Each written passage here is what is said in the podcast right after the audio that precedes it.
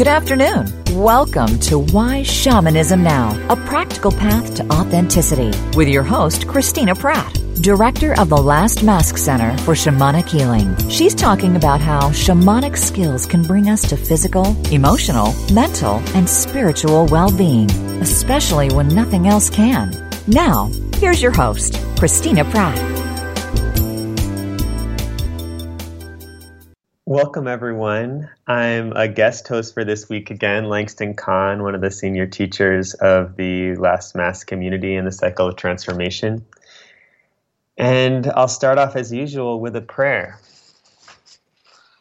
So you might just take a moment, wherever you are this day, to settle into your body, to connect with your breath. Just take a moment to feel all of us wherever we're listening to this podcast in the world, breathing together and feeling our connection through our breath.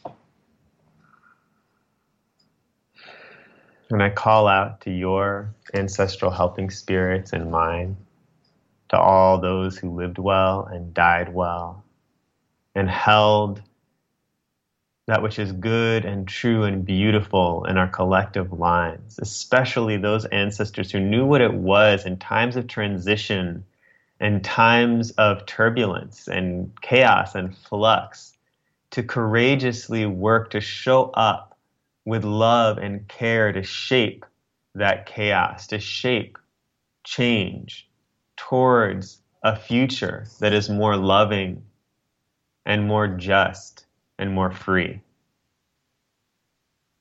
And I call out to our non human ancestors, those other than human, more than human ancestors, all the living things that have been here long before there were humans and will be here long after. Reaching out to that intelligence of life in all of its vast diversity and asking for help in understanding our true nature and deep essence of why we are here collectively as humanity and why we are each here individually as part of this vast organism of all of life.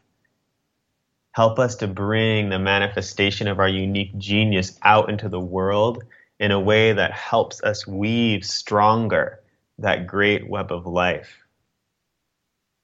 help us to recognize what are the things that don't really matter, you know, the small little things we can let slide, and what are the things that have a deep meaning to our soul and to even more than our soul, to all of life. And help us to put those things at the top of our list, to really prioritize those things. And from here, feeling that connection to this vast of life, we drop our consciousness deep down into our belly and connect to the earth itself. And we give thanks to life itself and thanks for the present moment and all the possibilities of the unknown that it holds. We give thanks to how generously the earth gives to us what we need to be the people we came here to be. How generously life is always teaching us and guiding us and initiating us into the vastness of who we are. That is so much more than we generally realize. So we reach into the center of the earth and anchor ourselves firmly there in these deep, nourishing energies of restoration. All those energies that draw their power out of darkness and stillness and silence and solitude. We reach into the fabric of all that came before on this planet, in this universe, and let our hearts rest there. And from that place of rest, we connect to that heart that unites us all.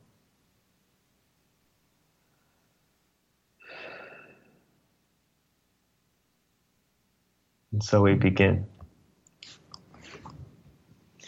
So I wanted to speak this week. You know, originally I was actually intending to record this last week, and, and for various reasons it got a bit delayed.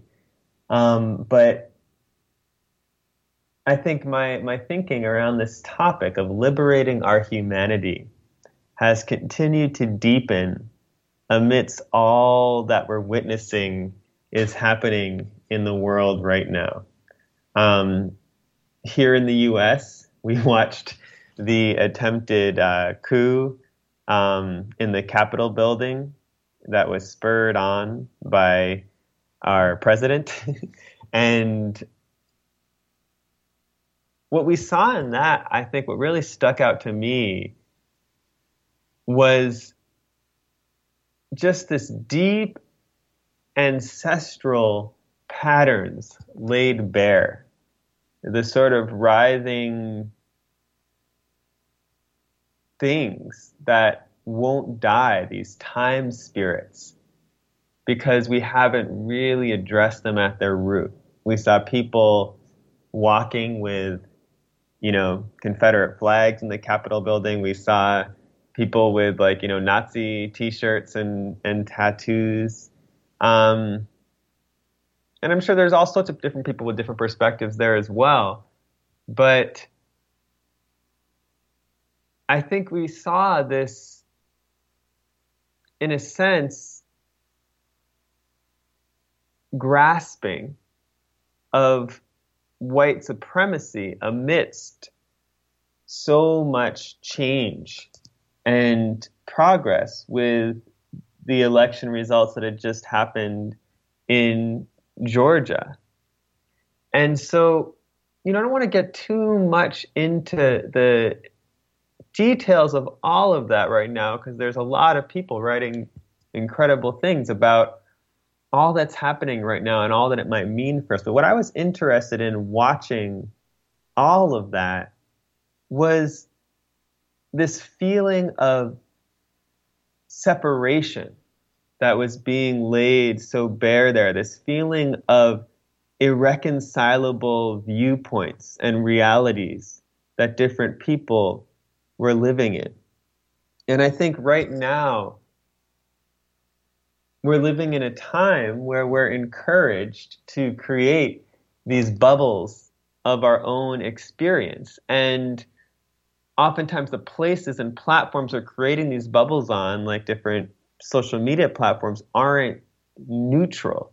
They're filled with these different forces that are targeting our desire, that are targeting us where we're most vulnerable, that, that place of you might look at it, you know, from a Taoist perspective as as our Jing, as this this root of our life force energy and our sexual energy and our creative energy that when it comes up into expression into our field of experience and becomes what you might call chi it's that feeling of that, that feeling of it wanting to come up into the field of field of experience you might call desire. And what i'm seeing is this hijacking of our desire and this divorcing of our desire from our basic humanity, from what we understand as humans living on this earth, we need to actually be in a state of health and well being. And what we actually need for everyone on this earth, you know, humans and non humans, to be able to be cared for, to be able to feel the love that is available to them, to be able to be nourished and in equitable relationships of power with each other. And I think instead, what's happening, what we're what we're watching happening is our desires being dictated by mostly different forces, corporations, you know, political pundits who are trying to consolidate money and consolidate power in very small places, you know, you know, very concentrated in, in small places versus allowed to be shared and engaged with on a collective level. And we're being guided by people who have a very short sighted view, in my perspective at least, of what it actually takes to be in service to the next generation, in service to life. In a sense, where our desires being hijacked by suicidal ideologies, ideologies that are in opposition to life in the long term, that are in opposition to this beautiful experiment we're all part of, of the vast diversity of life exploding and experimenting and dying and rebirthing and and just trying out all these new different ways of being alive on this planet that we're meant to be an essential part of. And instead, I think we're we're being guided by ideologies that often are seeking to either either fundamentally don't believe that we can survive on this planet. So the idea is just to like you know have as good as time as you can before we all collapse, or um, do believe survival is possible, but only believe certain people deserve to survive, and so are doing their best to use the resource available only to feed and meet the needs of those certain people. And so there's this. I was struck by this um, piece I read by this uh, Korean American writer Johanna Hedva, who is the author of Sick Woman Theory, and, and she wrote The most anti capitalist protest is to care for another and to care for yourself, to take on the historically feminized and therefore invisible practice of nursing, nurturing, and caring, to take seriously each other's vulnerability and fragility and precarity and to support it, honor it, empower it, to protect each other, to enact and practice community, a radical kinship, an interdependent sociality, a politics of care. And as I was feeling into that that quote and what it would what it was what's really keeping us from entering into a politics of care? What's keeping me from entering into a politics of care? You know to, to start with myself first. I was feeling into a lot of the work that um, the Last Mask community has been doing recently in our ritual process. Every every winter we have this big solstice ritual and that ritual process usually involves a lot of preparation for the ritual with certain journeys and actions we're taking to help really get ready to engage in the ritual fully and move through that possible doorway of initiation that every ritual can be. And also then follow up work to make sure that the work we did during that ritual is actually reverberating out into our lives and our community and not just like a peak experience that we then forget. And so, how we come to that ritual is that the leadership of the Last Mask community, which is um, community council, because the, the community is led by different councils, works with all the other councils to divine what's up with our helping spirits. Like, what's currently up in community? What are the current collective shadows that are really getting in the way of us being the community we want to be, which is a community that is living by a politics of care that is recognizing our interdependence and that is creating and living and practicing living in a world in which we are prioritizing care for one another and care for all of life. And so what we were seeing as as all these different councils are divining from the different perspectives, like Stories Council, looking at what what's going on with the stories of the community. Um, you know, I need council looking at what is the going on with the different areas where energy is flowing or not flowing in the community. Um, community council looking at those collective shadows and sort of coalescing all the different divinations, the different councils together. What we ultimately found in all of that work was there is this core wound that was preventing us from being in the full expression of our humanity. So both from like the right relationship with just the essence of our humanity, being able to rest into that, but also then being able to express out our humanity in the world, in connection, in relationship with each other. And so a lot of our work in the solstice was working to really identify the core wound and the different sort of MOs that we talked about a bit in the podcast a couple weeks ago, you know, the modus operandi that were keeping us through our small, daily, subtle, sneaky actions from resting into that full expression of our humanity or really looking at and engaging with that core wound in a way that would actually allow it to transform. Instead, like our MOs often have a function of just keeping us recreating a slightly better version or a slightly different version of the same pattern, which I think is what we're seeing on a collective level in the US right now and in a lot of the world. Like, rather than really leaning into what is required for sustainable heart centered transformation, just trying to see what is required to create a slightly better version of the same pattern that's maybe slightly less obvious in how harmful it is. And so, as we looked at that in ourselves on a very personal level, um,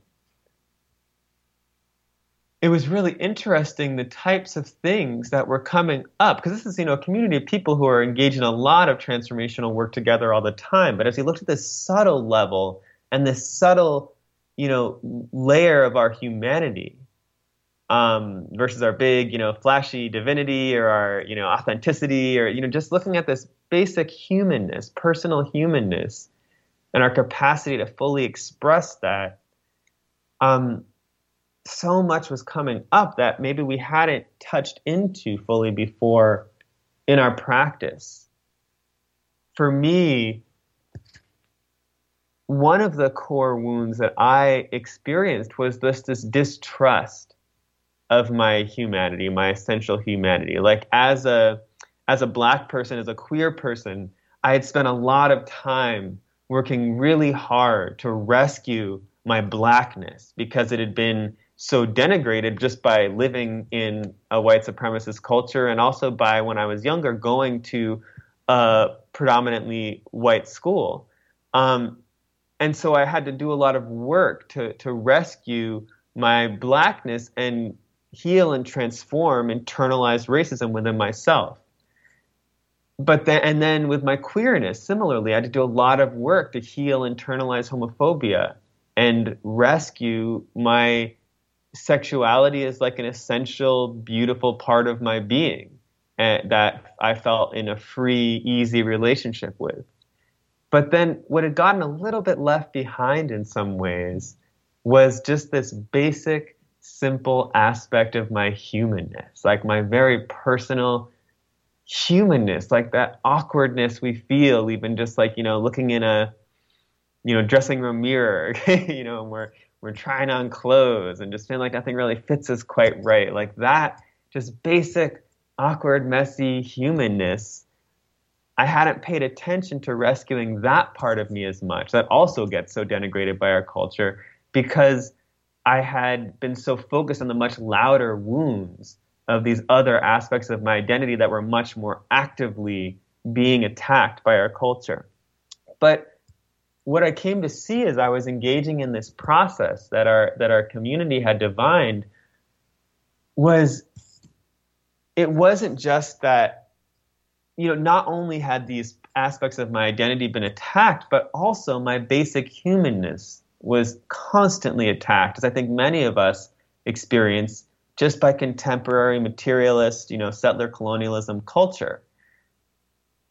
There is this part of me, my humanness, that I was made to feel like was a kind of beast that I needed to just control and dominate and make sure that it that I could like lean into it to get information from. Like I'd done so much work to enter into deeper embodiment, to trust my body's wisdom, to learn how to interpret my body's symbolic language. I had this like really highly refined and developed ability to be in my body and engage my body's wisdom and engage the wisdom of my humanity. But there was still a fundamental relationship of distrust with that wisdom. There was like certain situations where I would lean in and use my skills to engage that wisdom of my humanity. But then the other times when I wasn't actively engaging and, in a sense, using my humanity, I would just be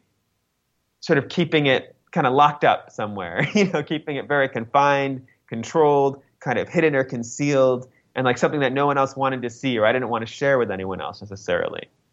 And of course, there were different spheres of my life to varying degrees where this was showing up and not showing up. But there wasn't this ability to just fundamentally rest in to my humanity and let it be fully expressed with ease throughout my day.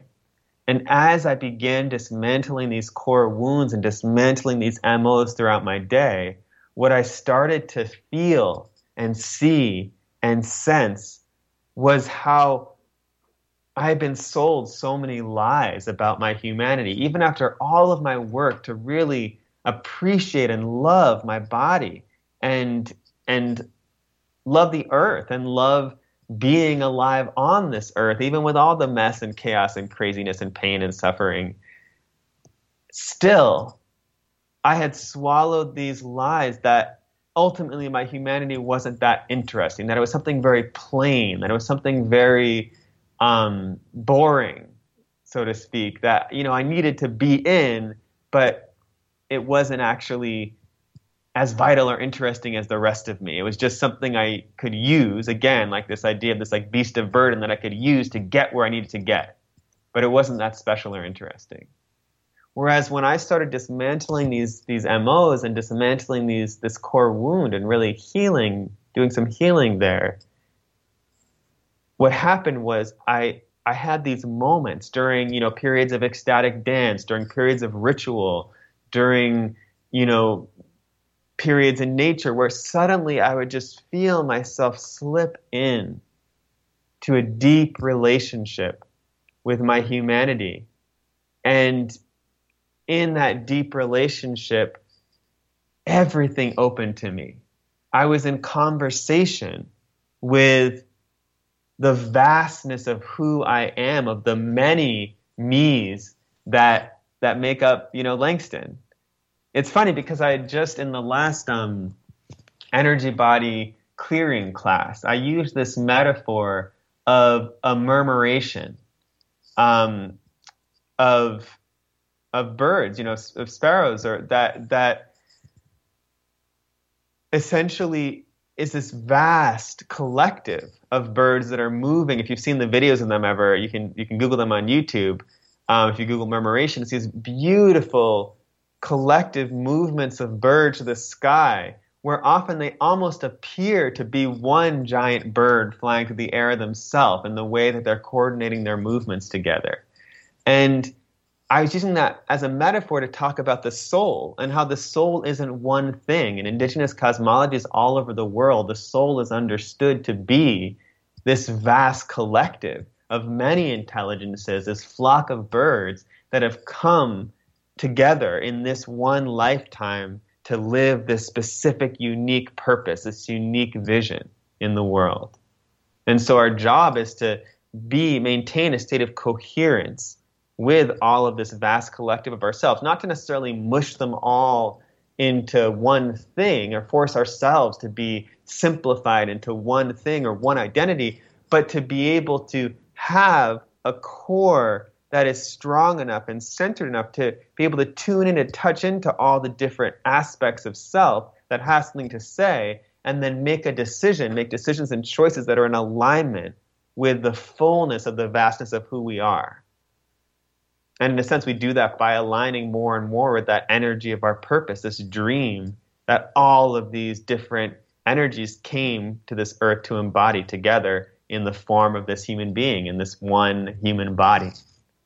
And when I was deeply resting in to my humanity, deeply resting into my human body, I was able to feel that conversation of all of these aspects of myself and feel how much of myself I had, you know, sacrificed or put on hold or um, kind of pushed to the side just so I could, um, you know, get through my day and do what I needed to do. um, while not realizing all of the resources and energy and gifts and ideas that I was leaving, you know, on the cutting room floor, so to speak, in my identification with one small, tiny part of me. And this distrust and holding separate from my humanity. Because it was only when I was centered in my humanity that I was strong enough to feel the vastness of who I am and also do what I need to do in each moment. You know, feel what each moment is calling out of me and bring my gifts to bear on that moment and meet the needs of my time in that way and the needs of my life in that way. And so I was struck by this idea on a collective level that if on an individual level we need to be in our humanity to be able to tune in to this vast conversation that that we are as one human being then how might we center in our humanity as a collective to be able to tune into the level of depth of conversation that needs to happen to be able to truly acknowledge all of our humanity in the choices we're making and not leaving some aspects of humanity out of that conversation. And I'm not necessarily even saying that, you know, I, am not at all, I don't want to fall into that trap of like, we really, we're in a time where we really need to listen to both sides because both sides have a lot to say. I think even the idea of two sides is a fallacy. I'm talking about being able to tune in to a conversation that that in, sees everyone's humanity as you know as humans and also honors the personhood of all of life as part of that conversation as well. And in a sense you know this is the this is my my um, answer to why shamanism now that this is for me shamanism is w- what has given me the tools to tune into the vastness of who I am and to honor the different perspectives of others in a way that also honors my own limits and boundaries and my own personhood and their personhood as I listen to that and, and, and be in community in a sustainable way together, working towards a shared vision. But then also in my decision making on a daily basis in a very concrete, mundane way, be engaging tools, you know, the tools of shamanism to be bringing into my decision making process a greater perspective of spirit, of my helping spirits, of, you know, the mountain I live near, of the, the bedrock that's beneath my feet, of my of the helping spirits that walk with me that are trying to remind me of what's going on beneath the surface of things so that I can make choices that really honor the truth of of all of the dynamics that are play and that are at play in the present moment beneath just my small human perspective. And of course, it's a continual process of learning and growth on how to integrate that more and more into my life and do that within a culture that's largely in opposition to that way of thinking, um, largely in opposition to bringing all human perspectives to the table, let alone other than human perspectives to the table as well. But I think, you know, collectives, collective energies aren't some abstract thing. Like I think sometimes we can we can especially those of us who are more shamanically inclined or, or into magic or the occult, we can get into all of these abstractions of ways to think about collective energies and egregores, these sort of like thought forms that take on a life of them, their own. And like all of that is cool and interesting. And in my experience, collective energies are simply that. They're the sum total of a collective. So they're, you know, in, in, a sense, in a sense, they're bigger than that sum total because of that group synergy that happens when multiple people get together and are doing, are engaging together. But ultimately the collective is made up of the individuals in that collective. So to actually be having a conversation that honors everyone's humanity, we need to start with really reconnecting with our own humanity. And so for me, I think the first way to do that is connecting with the body. And for me, one of the the ways that I find is easiest to connect with the body is beginning to first just, you know, engage in any type of grounding exercise. There's been a lot of shows about grounding um, that you can listen to.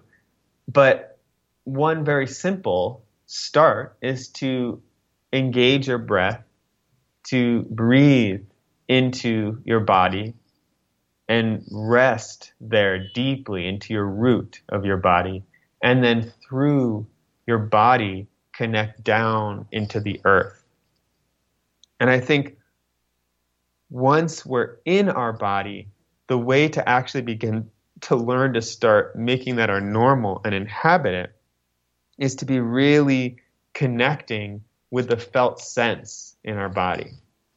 Now, a lot of people use the word felt sense, and I think there's some misunderstanding around it because they they say things like, "Oh, I don't know what the words are, but I just have a felt sense about this." And like, yes, that's that can be something that you have, and a felt sense, a felt sense is the knowingness beyond words in the body, but it's also how we how I find the easiest way we connect with the felt sense is by finding the words that allow us to then actually tune into the body and name those ineffable inarticulate feelings that we have and then notice how those feelings in our body respond to the words we use if they're sort of opening in response to them or closing in response to them and then like a game of hot and cold, continuing to feel into what is the most precise word I can find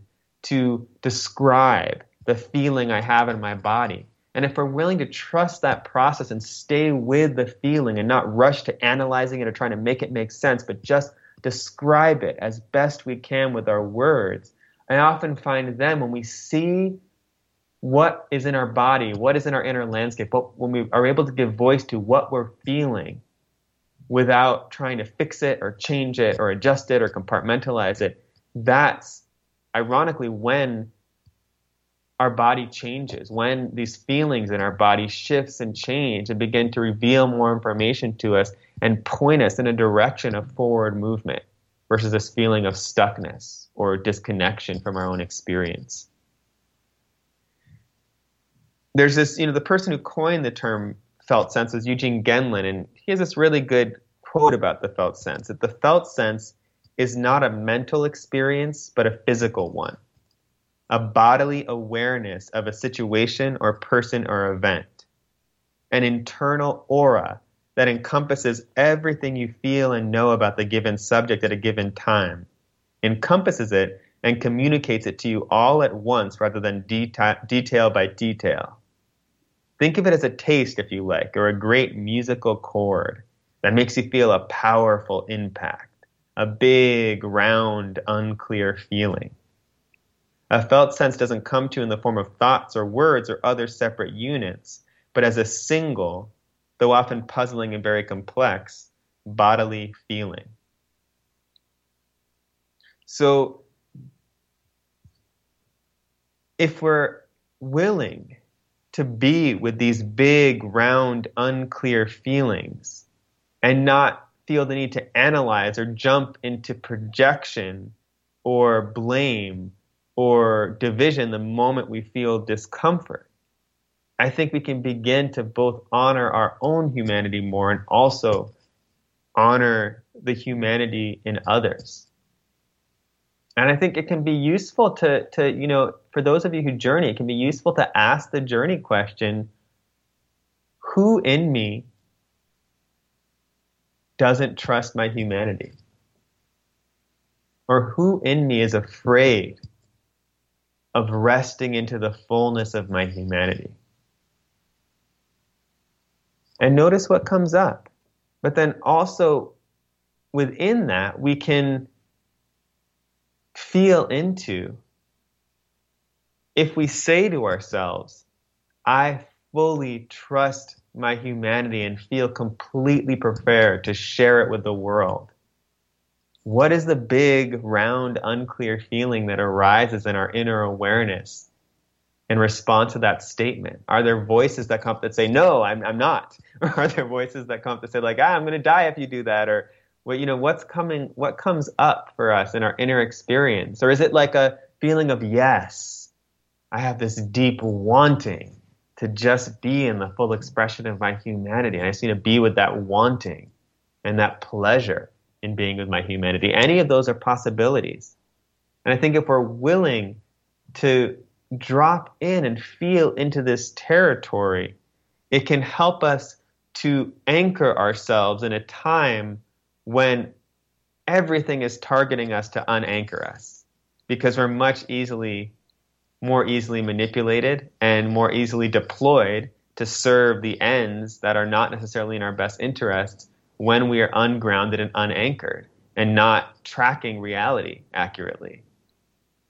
Because we're tracking the reality that we've sort of formed in our own personal private bubble versus this deeper perspective of all of life. And so I think our humanity, begin to feel into what are the barriers between us and our humanity, is one place that we can begin to pierce our little bubble that we've constructed for ourselves and feel into that vaster, wider conversation that's always happening all around us and wanting to happen through us and with us as well as conscious, active participants in that conversation. Now, I think you know, it's easy to say, okay, feel into humanity more, enter your body more. That's what you need to do. But, but you know, we have to look at why are we not in our humanity in our body? And I think right now another reason for that is grief. That many of us have lost so much this year. So many people have died. And even if we don't have someone in our personal life who passed away in this pandemic um, or out of other types of you know, sickness or violence or just natural death, even if we haven't personally been touched in that way, we, we feel the collective, because we're all connected in this collective unexpressed grief. Or even just the grief for the loss of the world we used to be in before this pandemic, the loss of touch, the loss of easy connection, the loss of, you know, in-person gathering, all these different ways that our lives have dramatically changed as a result. And maybe also the peeling back of false innocence, of, of, of naivete that was keeping us able to feel innocent in the face of things like white supremacy while deep down knowing that we were complicit in a harmful system. And so we might also need to grieve the peeling away the layers to reveal more truths about how we're complicit in creating unjust circumstances for other humans. And within that, within that looking at our complicity, also maybe needing to grieve the aspects of rank, power, and privilege that we might need to give up, the ways of life that we might need to give up if we want to be part of creating a more equitable world. You know, what we might need to sacrifice to create that new possibility of a more equitable world. We might need to really grieve those things so we can actually start moving and redistributing resources in that way or redistributing power, redistributing, you know, roles that we're in in different ways to help create more of that equity. And so I think grief can be a big reason for whole, unexpressed grief can be a big reason for holding ourselves outside of our body and outside of our humanity. But when we're willing to drop down into our grief and really feel it and express it, I think that's when we can feel into our true longing there's this way that when we really allow ourselves to name that which we have lost, to feel that which we have lost, and wail and scream and cry. Even better if it's if we're doing it in community or in like a ritual container for that purpose, like a grief ritual. If we're willing to do that, there's also a great podcast about grief rituals you can look up in, in the archives. Um, then there's a way we get emptied out. And in that process of emptying out, we start to feel that ache of our true longing in that emptiness, that ache of what we truly desire, not the cravings that have been fed to us by our culture, but what we truly long for and desire. And I'm not of the school of thought that desire is a bad thing. I think desire is a fundamental way we can connect with our purpose and that understanding of what we are here to do. Because when we're not, when our desire isn't being hijacked by the cravings of our culture or the addictions that are sort of fed to us, um, we can feel that part of ourself that carries that knowledge of our purpose rising up into our experience and urging us towards things that inflame our passion and that fill our heart with longing that if we pursue them will will help us to better understand who we are and what we're here to do and who we are here to be on this planet. You know, for me, I remember one time I was uh, I was invited in a certain well in a certain moment I was just feeling into um, the grief of my ancestors who specifically the grief of my ancestors who had been harmed by being enslaved and in that grieving process of of really being in a ritual container where I could feel that grief and allow it to flow through me,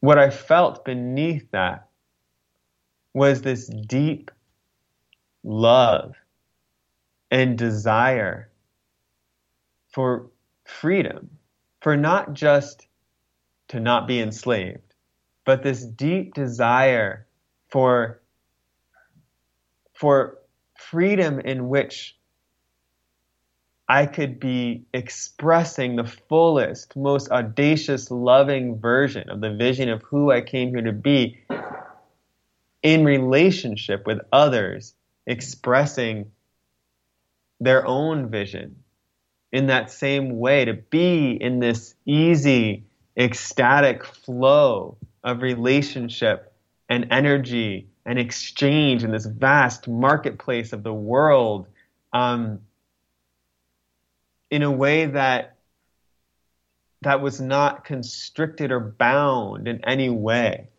In a way that on a physical level i wasn't constricted or bound. I had this freedom i was feeling in my hips and in my you know glutes and in my hamstrings and thighs and calves and shoulders and, and arms, this feeling in all of my body of freedom, this feeling in my mind of freedom, this feeling in my spirit of freedom, this feeling of my heart in freedom, this big, full emotional response, not sort of controlling or constricting or binding emotions. And I just, I felt how the idea of freedom was so much bigger than before that moment I had known it to be.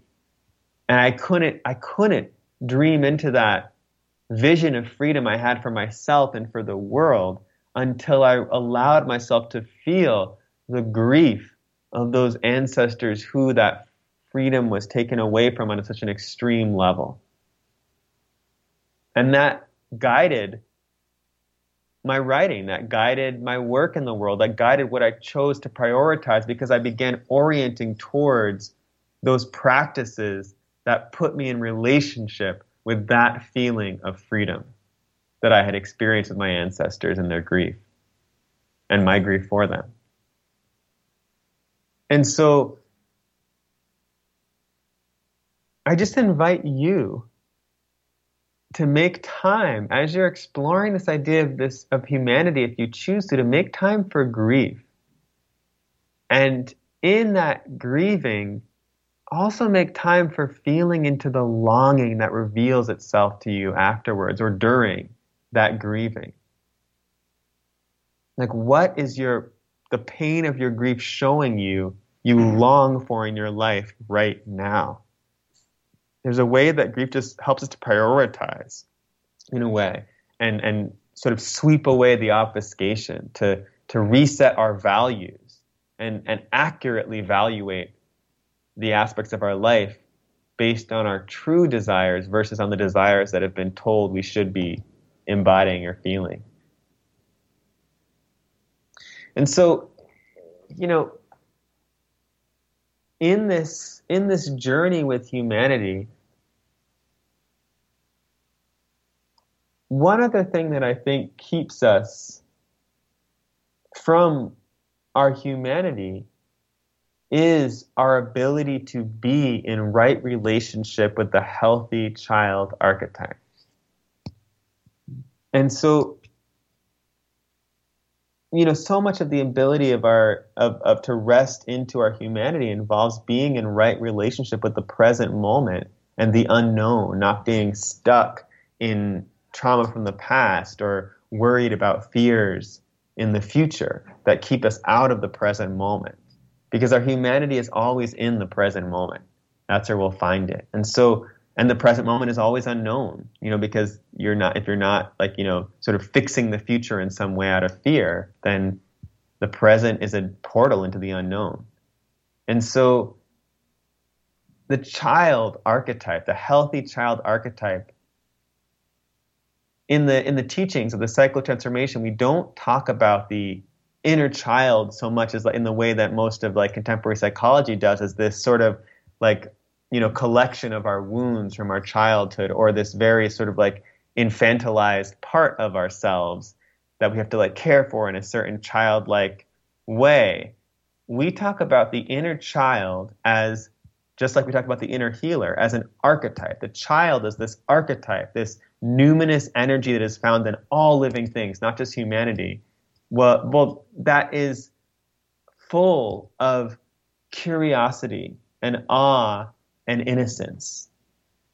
And when expressing the child in living our humanity, we relate to the unknown with curiosity and engagement. And our desire to learn outweighs our desire to get it right. And we're able in that way to follow that true passion and desire I was just talking so much about. So there's a way we might think like, oh, if I want to be on the path of my purpose and in relationship with my humanity, I really need to be in touch with like that wise archetype of the sage that knows what's up and like has really seen some shit, you know, but really the child is the one who can be in the present and engage fully and robustly in right relationship with the unknown.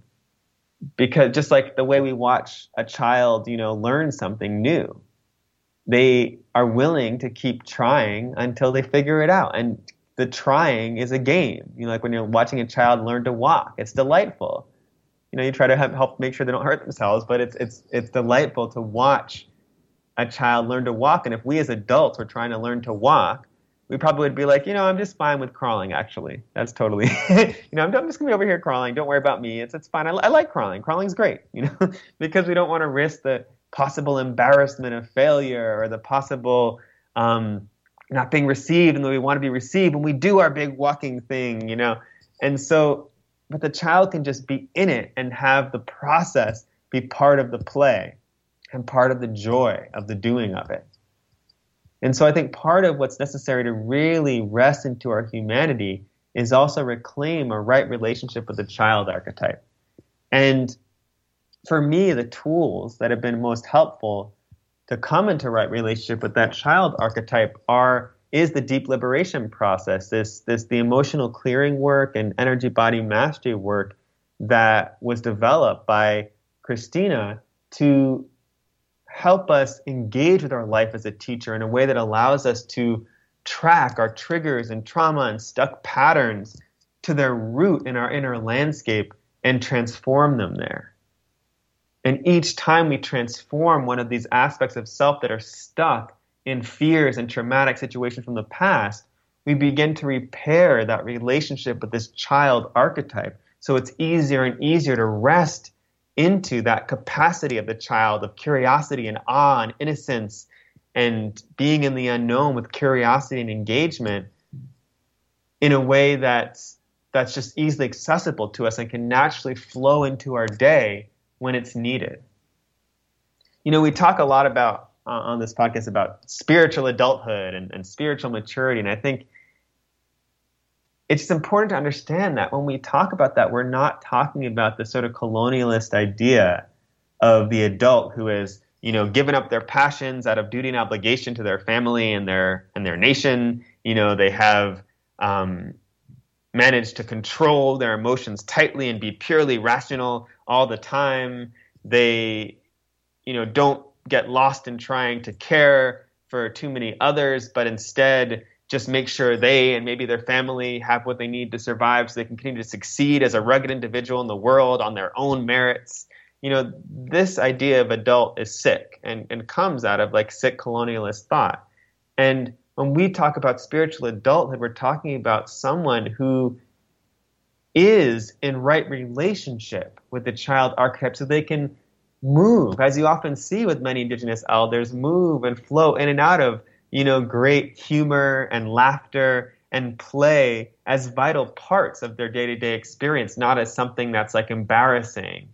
That they can move into their imagination and engage their imagination to vision and to see new perspectives and to tune into the invisible world and other dimension of things that are operating around all us all the time.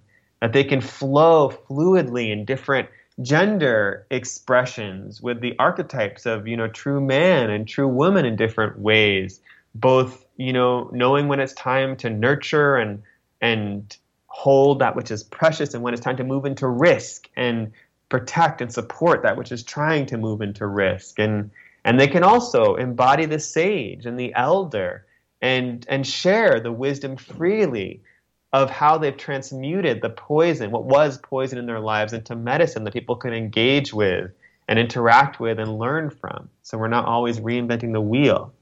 You know, an, an, an elder in indigenous culture, a, a spiritual adult, is able to embody all these archetypes of humanity and allow them to effortlessly flow through them as needed.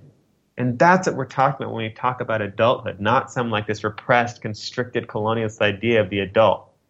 And so I recently just wrote a book, uh, Deep Liberation Shamanic Teachings for Reclaiming Wholeness in a Culture of Trauma, where I work to share some of these tools uh, for how to do this, for how to move into what has been poisoned for us in our life and really begin transmuting it into medicine and becoming the person who can share that medicine with the world and weave wholeness from within the fractures of a broken culture.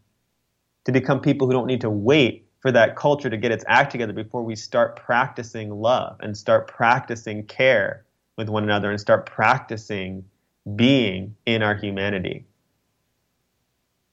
And so I'm. Uh, it it goes on sale on the 19th. It's available where you know most books are available, and I would love for you to join us. The Last Mask Center is going to be holding a party um, for the book launch, and we're going to have readings from the book. We're going to have some live performance from some of my friends. We're going to have some giveaways. We're going to have um, a Q&A time, and we're also going to have a shared practice because for those in the U.S., that's going to be on the eve of the presidential inauguration. And so we're going to have a shared practice where we're going to be engaging our skills to dream into the future we want to create in this time of transition. A future that's hopefully not just a slightly better version of a fundamentally broken system, but something that actually has potential to be truly new and truly in service of that more loving, just, and free world I've been trying to describe today. And so, um, yeah, I encourage you if you if you feel interested in the tools that we're talking about or the tools that Christina has shared um, around clearing and the deep liberation process, uh, to check out the book and to join us for that uh, book launch party. And I'd like to close with a quote that comes from Toni Morrison that I feel like she's just such an incredible, wise teacher of the importance of honoring and respecting our humanity. Really deeply, lovingly honoring it. And so I'm just going to read this quote from her.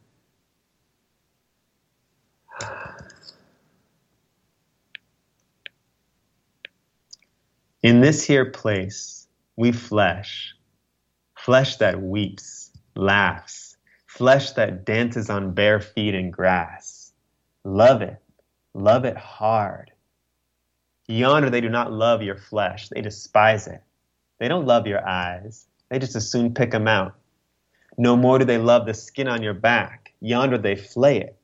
And O oh, my people, they do not love your hands, those they only use, tie, bind, chop up, and chop off and leave empty. So love your hands. Love them. Raise them up and kiss them. Touch others with them. Pat them together. Stroke them on your face because they don't love that either. You got to love it. You. And know they ain't in love with your mouth. Yonder out there, they will see it broken and break it again. What you say out of it, they will not heed. What you scream from it, they do not hear.